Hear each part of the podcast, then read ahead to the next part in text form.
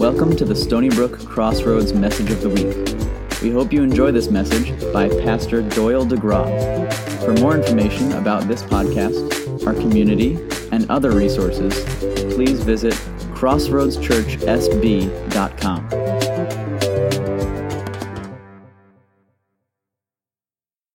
So I uh, tried to find something in uh, all of our boxes and things that I thought I had stowed away, but I think I threw them all away. How many are, of you are uh, old enough to remember um, when you went on a trip, you had to take a map that you unfolded that covered the whole front of the car, you know, so you couldn't see where you were going while you were looking at the map. And then after you unfolded that map, you had to figure out how to fold it back together. Anybody remember those maps? Okay.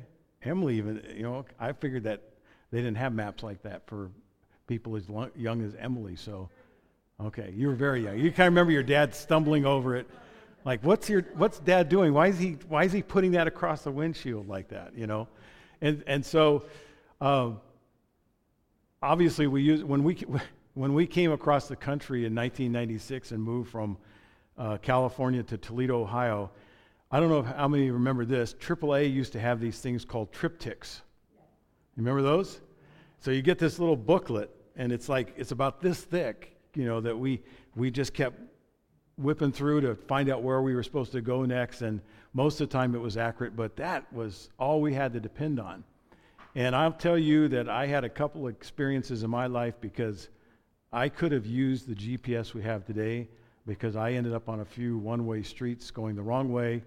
And then you remember when GPS first started, and, and it's still on our GPS on our phones, but you remember when it first started, and it was kind of disconcerting because as soon as you would get in the wrong place or be going the wrong direction, I remember my first uh, Garmin GPS thing in the car, and it starts going, recalculating, recalculating, recalculating. It's like, I don't even know where the heck I am. What are we recalculating, right? I mean, that's the experience that we've had. And then there's the coolest thing I just found out about. We found out on our trip back from uh, Grand Rapids. Did you know that you can put on your Google map where a speed trap is? I mean, in case you need it. I, I, I don't know why you would need it. I don't need it. Kathy needs it because she drives faster than I do. But, but on the Google Maps, all of a sudden we noticed speed traps. And we found out that you can put that on there so you can let people know that there's a speed trap. And it's accurate. It, it's accurate. I mean, you come around a curve in Pennsylvania and all of a sudden there's a state trooper sitting right there. And so uh, thank God for GPS. You know? You know, so. Um, I got, I got stopped one time in Redding, California, with a, group, a youth group. We were trying to get to a concert, and we were in Redding, California. In, Calif- in that area, you're basically going downhill for several miles. And so it's hard to keep the car. And that was when we had the gas crisis. Now I'm really dating myself, but we had the gas crisis. And, um, you know, we're going, uh, we're trying to stay at 55 miles per hour because that was the speed limit. Anybody remember that? And so I'm trying to stay at 55, and they were stopping anybody that hit 59, they were stopping them. And I got pulled over with a whole group of youth from our church. And uh, the guy, the, the high patrolman says, Where are you going? Now, this is his theology, so just bear with me. I, I, said, he says, Where are you going? I said, I'm taking all these kids to this Christian concert. He says, Oh, you're a Christian? I'm a Christian too. You know, you, you need to slow down. He says, You need, you need to slow down so that, uh, so that you don't die before the rapture. It's like, I wanted to say, Well, I don't believe in a rapture. But, anyways, he gave me the speed ticket, and uh, it was embarrassing. But, yeah, even after all that, he did give me a ticket.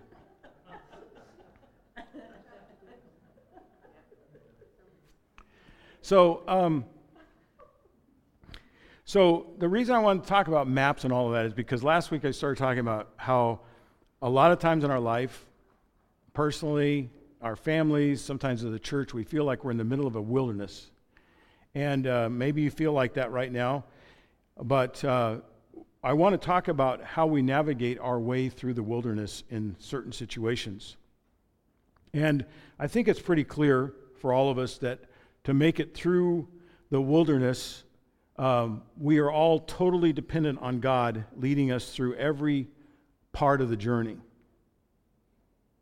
And if we take our eyes off of Him, or if we try to blaze the trail on our own idea of where we need to go, uh, it's not that we're just going to get lost. It's we're going to end up in the wrong place in our relationship to God and our relationship to other people.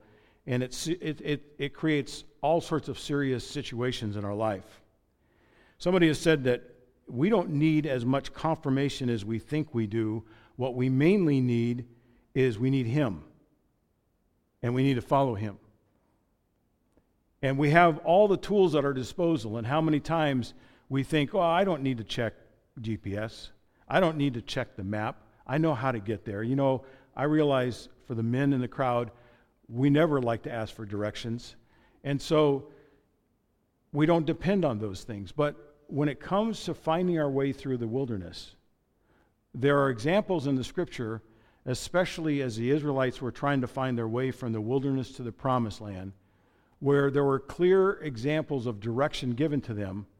But what God does for us as he did for the Israelites, is to get us to the wilderness. He's not just showing us how to get to the promised land, he's training us so that we better understand how to navigate the promised land when we get to that place. And so, at the end of Exodus, as the Israelites are getting ready to go into the wilderness and find their way to the promised land, and you don't need to turn to this passage, I just want you to hear what the setting is as we get ready to journey with the Israelites into the wilderness. Then the cloud covered the tent of meeting, and the glory of the Lord filled the tabernacle, the glory of the Lord being his presence. And Moses was not able to enter the tent of meeting because the cloud settled on it, and the glory of the Lord filled the tabernacle. Throughout all their journeys, whenever the cloud was taken up from the tabernacle, the people of Israel would set out. But if the cloud was not taken up, they did not set out till the day that it was taken up. For the cloud of the Lord was on the tabernacle by day, and fire was in it by night, in the sight of all the house of Israel throughout all of their journeys. So the good news for us as we are in a wilderness is the same as it was for the Israelites. The good news is that God always provides a way for us in the wilderness. And as we learn to follow his lead, it prepares us for the promised land. And it prepares us for the fulfillment of the promises that He's leading us to benefit from. So, if you have your Bibles or if you want to look at the screen and turn to Numbers chapter 9. And I think, regardless of the fact that we use the PowerPoint, I think I'm going to say until I quit preaching look in your Bibles. So, whether you're looking at your phone or looking at the screen or just looking at a hard copy of the Bible, Numbers chapter 9.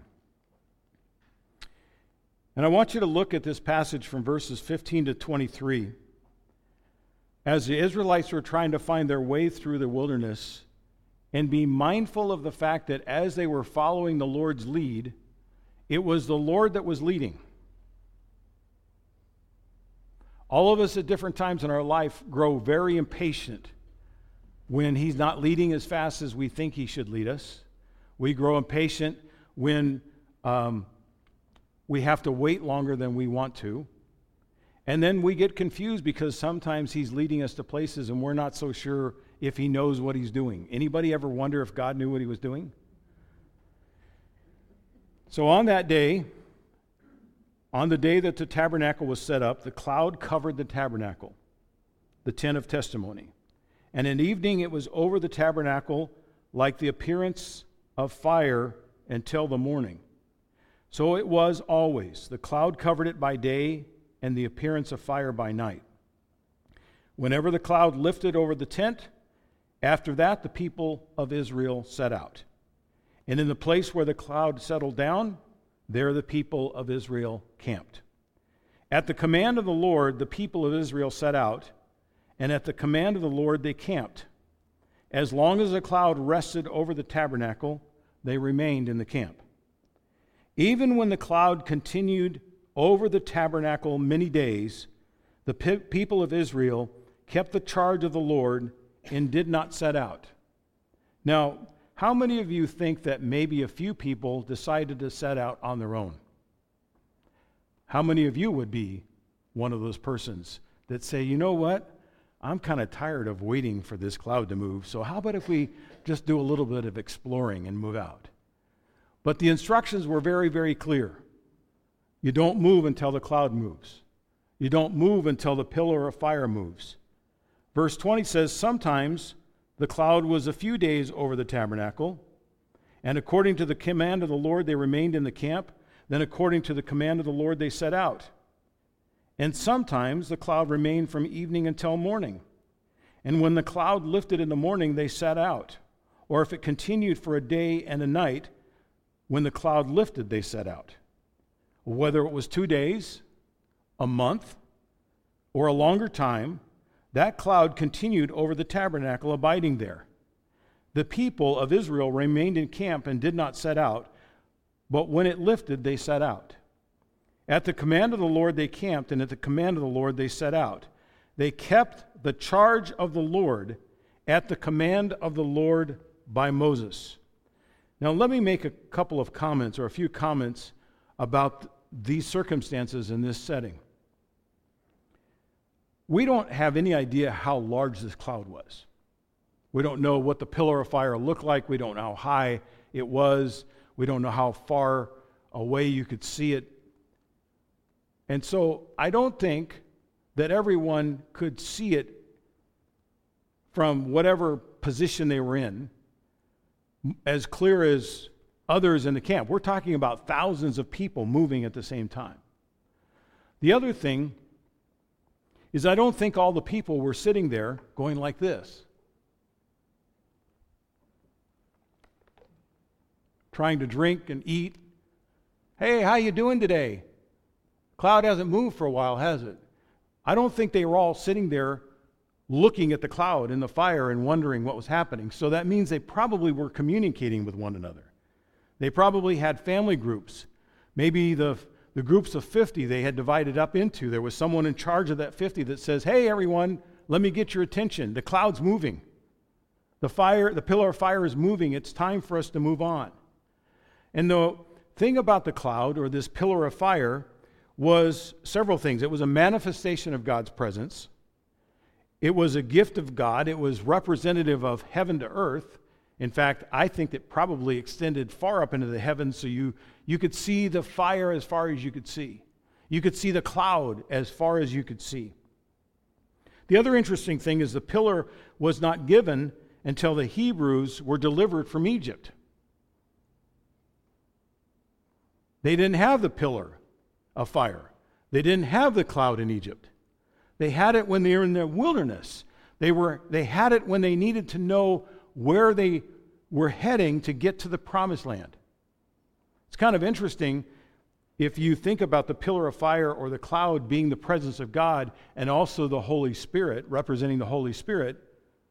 The disciples received the Holy Spirit when? After Jesus ascended to heaven. They didn't, they didn't need the Holy Spirit until Jesus ascended to heaven. And so, after the Israelites get out of Egypt, it's like the church has started, in a sense. And the Holy Spirit comes down and begins to direct them and tell them and give them instruction when it was time to move on and which direction to go. Another thing is that the pillar of fire or the cloud was an affirmation of God's perfect timing. It moved when it was His determination, His sovereign will, it's time to move. There are several reasons why it would move. Maybe there were Amalekites, maybe there were Hittites that were gathering to bring some kind of attack against the Israelites. And so God moved them for their protection. Maybe it was because it was time to get to a different place where there was going to be water and there was going to be uh, sustenance for them. But it was always according to God's perfect timing and his plan. The other thing is the pillar of fire led the way through the wilderness. And in the same way, we don't always get to choose our path. He's the one that chooses the path we will take. But the one thing that we can all be grateful for is we know that He's faithful to lead us well as He was faithful to lead the Israelites. And notice that He leads them, He doesn't drive them. He leads them like a shepherd leading his sheep. He's not driving them, but the fire, the pillar of fire begins to move out, and we begin to follow. The cloud begins to move out, and we begin to follow. And we know that there were some that decided not to follow. In fact, it's just there's a description in Deuteronomy that says this Remember what Amalek did to you on the way as you came out of Egypt, how he attacked you on the way when you were faint and weary and cut off your tail. Those who lagging, lagged, were lagging behind you and did not fear God. So there were some people that were lagging uh, behind and as the crowd began to move, as the people began to follow the pillar of fire, there were some that, because of weariness and because of stubbornness and whatever reasons, they stayed back. And as a result, they got picked off by the enemy. It's a good example of why it's so important for us to watch out for one another, to pick up someone when they're weary and tired so they don't get picked off by the enemy. But the other thing is that the pillar of fire led them until they reached the promised land. It was with them till they reached where God had intended for them to be. And then things began to change.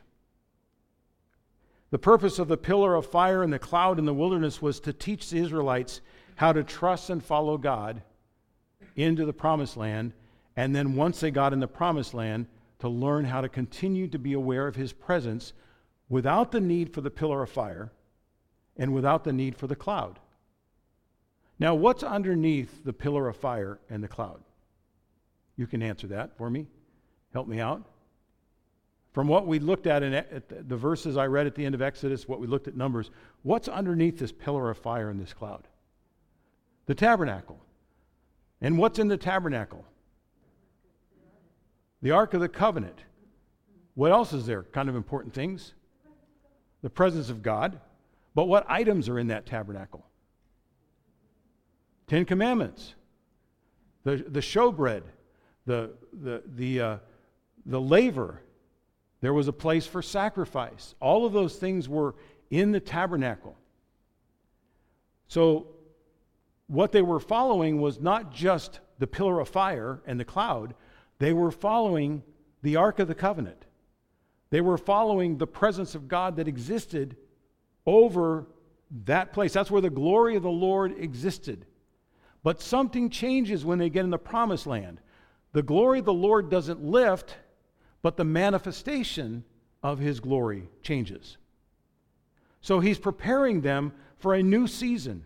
He's preparing them when things are going to be different.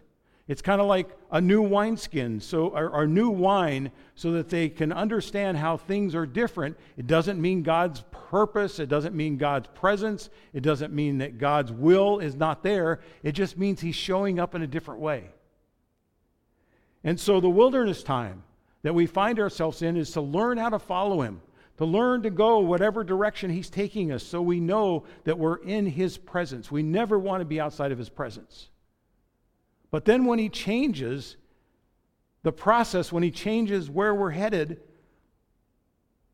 it's not just the manifestations we're always looking at, it's the presence of God. It's what, okay, the pillar of fire is gone, the cloud's gone, but where's his presence? Oh, there's his presence. There's where his glory is resting right now. And so I want to show you how that changed. So if you turn to Joshua chapter 3, Joshua chapter 3, beginning at the first verse. They're in the promised land. And it says, Then Joshua rose up early in the morning, and they set out from Shittim, and they came to the Jordan, he and all the people of Israel, and they lodged there before they passed over. At the end of three days, the officer went through the camp and commanded the people as soon as you see the ark of the covenant of the Lord your God being carried by the Levitical priest, then you shall set out from your place and follow it. What are they supposed to look for? Does it say anything about the fire? Does it say anything about the cloud? It simply just says whenever they see the Ark of the Covenant, that's where they need to head and they need to follow that ark. Verse 4 Yet there shall be a distance between you and it, about 2,000 cubits in length. Do not come near it, in order that you may know the way you shall go, for you have not passed this way before. And then Joshua said to the people, Consecrate yourselves, for tomorrow the Lord will do wonders among you. And Joshua said to the priest, Take up the ark of the covenant and pass on before the people. So they took up the ark of the covenant and they went before the people because now the people knew they see the ark of the covenant. Oh, that's where God's going. Because they had learned to follow him with the pillar of fire and the cloud. In verse 7, the Lord said to Joshua, Today I will begin to exalt you in the sight of Israel, that they may know that as I was with Moses, so I will be with you. And as for you, command the priests who bear the ark of the covenant. When you come to the brink of the waters of, of the Jordan, you shall stand there, stand still in the Jordan. And Joshua said to the people of Israel, Come here and listen to the words of the Lord your God. And Joshua said, here is how you shall know that the living God is among you, and that he will without fail drive out from before you the Canaanites, the Hittites, the Hivites, the Perizzites, the Girgashites, the Amorites, and the Jebusites. I practice that about 15 minutes all, every day this week. Behold, the ark of the covenant of the Lord is passing over before you into the Jordan. Now therefore take twelve men from the tribes of Israel, from each tribe a man. And when the soles of the feet of the priests bearing the ark of the Lord, the Lord of all the earth, shall rest in the waters of the Jordan, the waters of the Jordan shall be cut off from flowing, and the waters coming down from above shall stand in one heap. So when the people set out from their tents to pass over the Jordan with the priest bearing the ark of the covenant before the people, and as soon as those bearing the ark had come as far as the Jordan, and the feet of the priests bearing the ark were dipped into the brink of the water. Now the Jordan over, overflows all of its banks throughout the time of the harvest. That's just to let you know that this was not shallow. The waters coming down from above stood and rose up in a heap very far away at Adam, the city that is beside Zarethan, and those flowing down from the sea of Arabah, the salt sea, were completely cut off. And the people passed over opposite Jericho. What was their cue to pass over opposite Jericho? It was the Ark of the Covenant.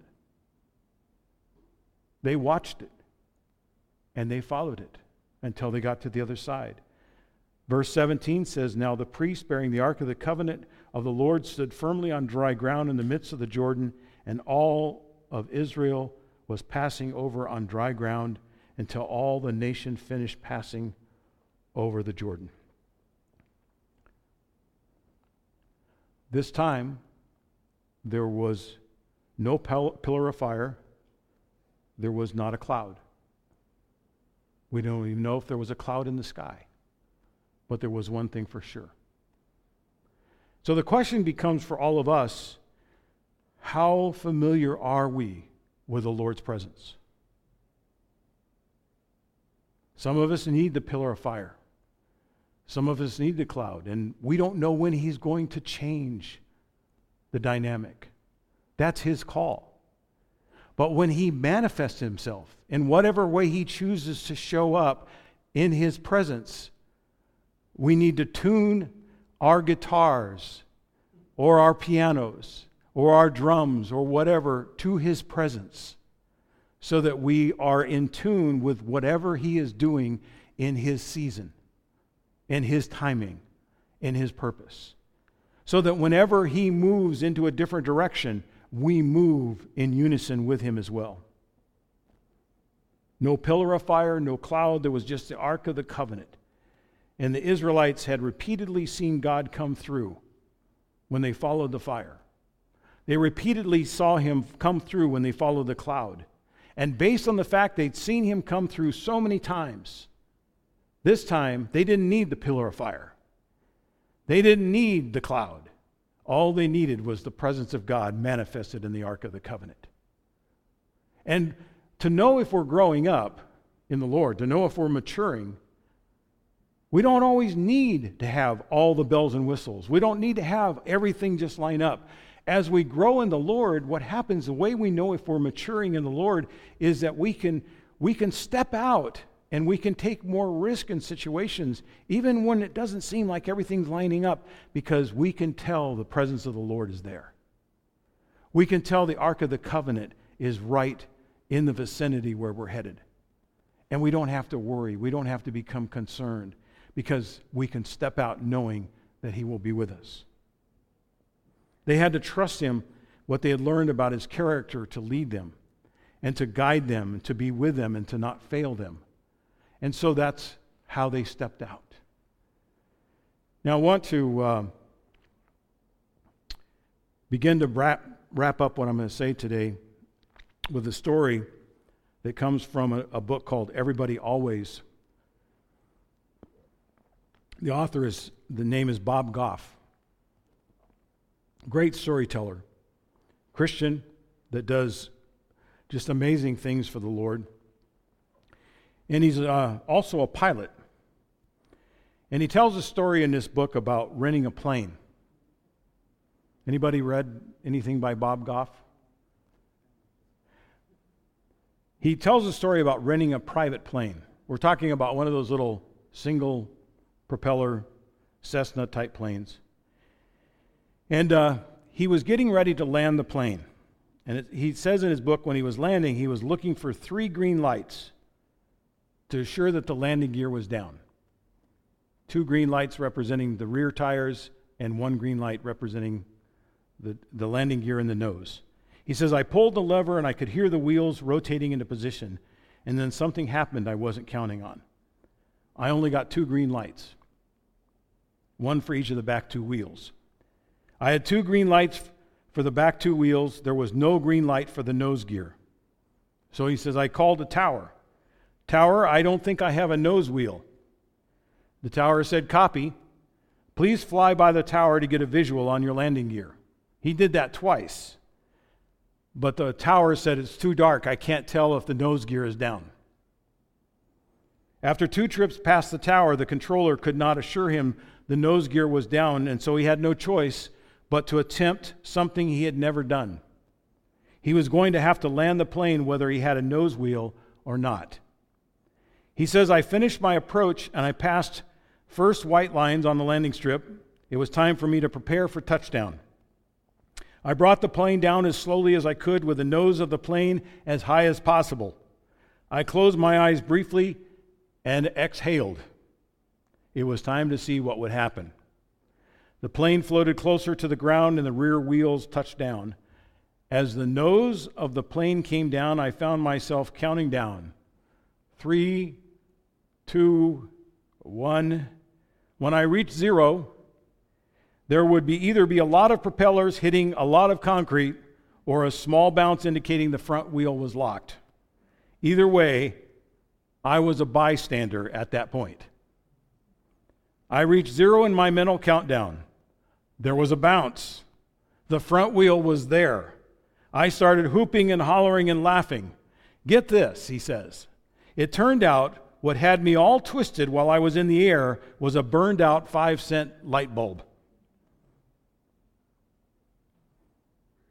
And then he goes on to say, life, especially life in the wilderness, is like that. We have just enough to know which way to go or what we need to do. We have the presence of God, but we don't have all the lights that we need. And we can tell that God's with us, and we can just sometimes barely tell He's with us, but we're saying, okay, I'm going, Lord. I'm pretty sure you're here, but I'm going. And then how many times we step into that place and we realize the landing gear is there, as surely as His presence is there. And God may not always give us the green lights that we want, but we can be confident that He gives us the green lights that He wants us to have at the time.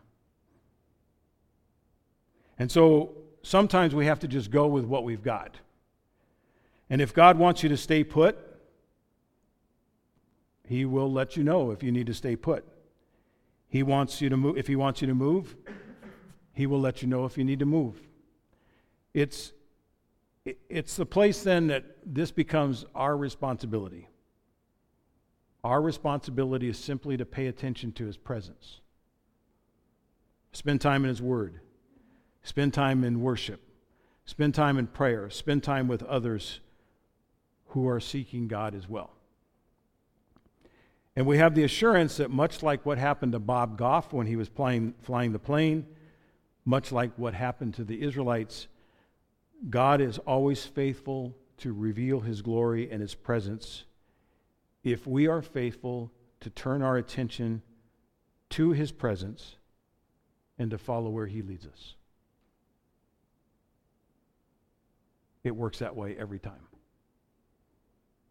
And the longer you find your way through the wilderness and get to that place, the greater your faith of knowing that God has come through before, and I know He's going to come through again.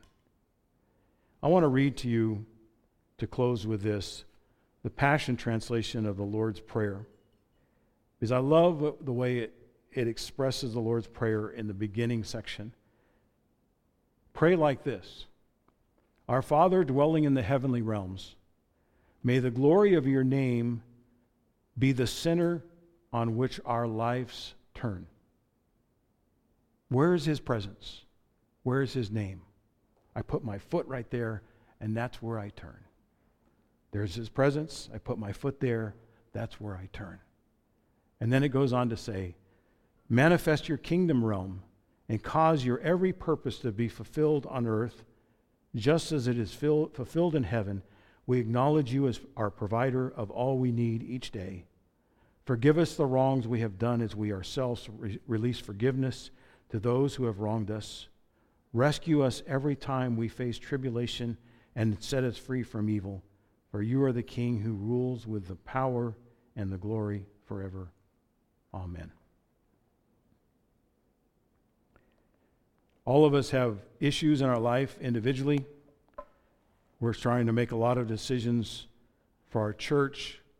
We're trying to make decisions even about our Sunday mornings and being as effective as we can to experience the Lord's presence. You know, you realize it's not about how big the chairs are. It doesn't matter if we have chairs or pews. Well, maybe that matters to some people, I'm not sure, but it doesn't matter which direction they're going. It doesn't matter if the chairs are joined in the middle or they're in a semicircle. It may not even matter if you have a cup of coffee in your hand while I'm up here. I don't know. But what, you know what matters the most? You know what I'm going to say. What matters the most is whether his presence is here. That's all that really matters. Because we can make do with anything we need to make do with if his presence is here. I don't know about you, but I, there's some areas in my life that uh, I need the pillar of fire. And I need the cloud. There's other areas of life that I, let's just go. I'm ready to go. I know God's in it. And maybe you're the one that says, uh, when I need the pillar and a fire and I need the cloud, maybe you're the one that says, it's okay. Just, we're all right. Just go. Let's go. And that's why we need one another because of all the different places that we're at, we're at in our spiritual journey. And that's why we need one another to help teach each other how to better trust the Lord in the midst of whatever the circumstance. I was thinking this week, you know, Mark and Jackie have their new little baby. Congratulations, Grandma. VJ and Emily, soon to have a baby. I was talking to my pastor friend James Lee this week. They just had their second. He said, This second baby's kicking my butt. He said, I just got released from baby prison to have coffee with the rest of us. He said, It's so different having two than it is having one. I said, That's why once you have two, having three or four, it doesn't make any difference. You know, it's just they all take care of each other.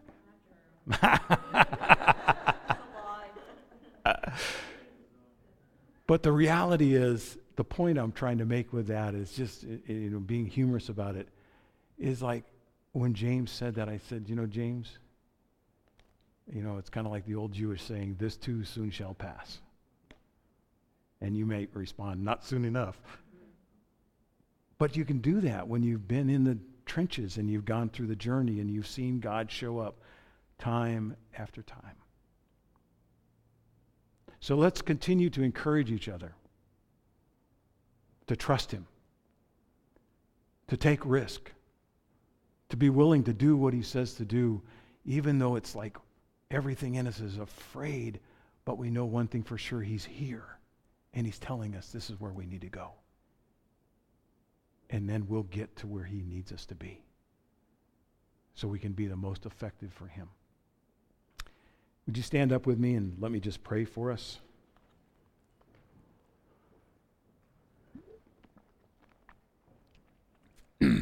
Hold out your hands in front of you. And Lord, in a posture of receiving, we just ask you would increase our ability to trust you, to know where you're going and where you're turning. And Lord, we, in our hearts, we want to renew our commitment to you to be wherever you are. We want to renew our commitment to be humble and not be stubborn.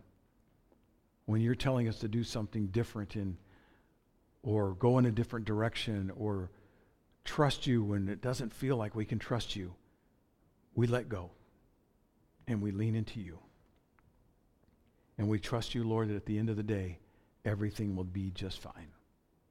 And we will get to the other side of the river and into the promised land to grab a hold of those things that you've provided for us and you've been preparing for us all along. That's what we want, Lord. That's what we pray for. In your name, amen.